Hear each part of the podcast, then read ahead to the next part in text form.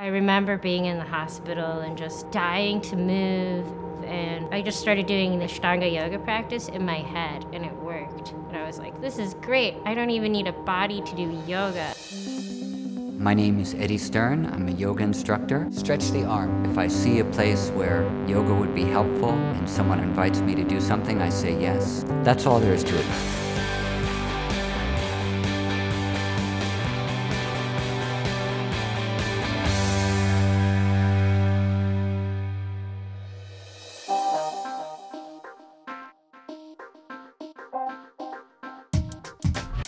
My name's Yuko Kodama. I'm an artist, and we're at 47 Hall Street in my artist studio.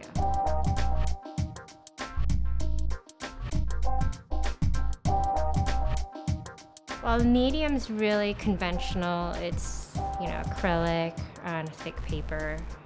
But the approach is more based on my yoga practice, on meditation, going into maybe like sixth sense and finding harmony through visual art.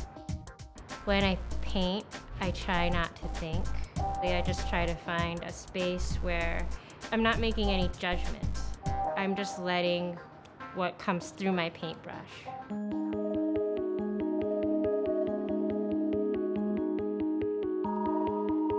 There's a painting about the inside of my mouth because the tumor began in my mouth. The cancer is called rhabdomyosarcoma.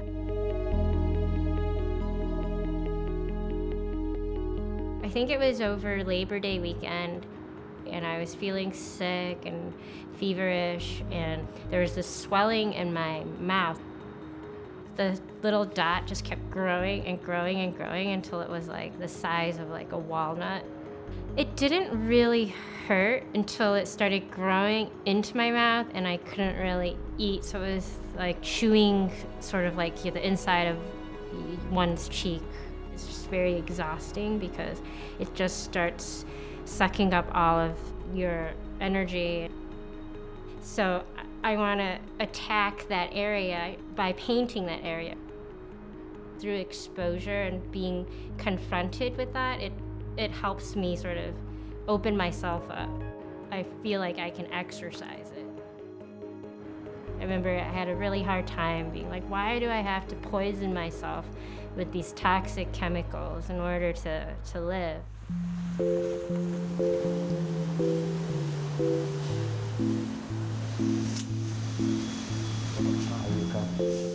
I practice yoga at the Broome Street Temple. It's owned by Eddie Stern. Eddie has been my teacher for almost 16 years. Yuko started coming to our yoga school in 1997. Saw her get into her practice and get married and have two kids, and then we saw her also get sick and deal with her cancer and deal with her recovery and with her healing. And she had such a good mind about it. She was so thoughtful and courageous and brave in meditating on death and her death and what it would mean to her family, you know, to her friends, to herself.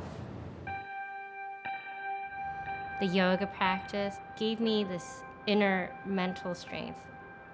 I meditated a lot, and I can't explain it intellectually, but it was like a light coming through and entering my third eye, my heart, and my root chakra, and and feeling cleansed and purified. I remember being in the hospital and just not being able to move because I was connected to all these machines and um, felt so trapped in my body. And then I was I just started doing the yo- Ashtanga yoga practice in my head, and it worked. And I was like, this is great. I don't even need a body to do yoga. I can't say I'm in full remission for another two years because it's such a rare and aggressive type of cancer, but I don't have any signs of cancer according to the tests. Yoga is supposed to help heal diseases. That's what it's supposed to do. But I think it'd be very arrogant for me to make any suppositions about why she got sick and why she healed. No matter what, she faced what she was dealing with. If she didn't get healed, I'm sure she would have faced it just as well. I practiced yoga before my cancer and I didn't know how valuable it was. Like, I didn't know how much it could help me when I was really in trouble. Good. Okay. Good.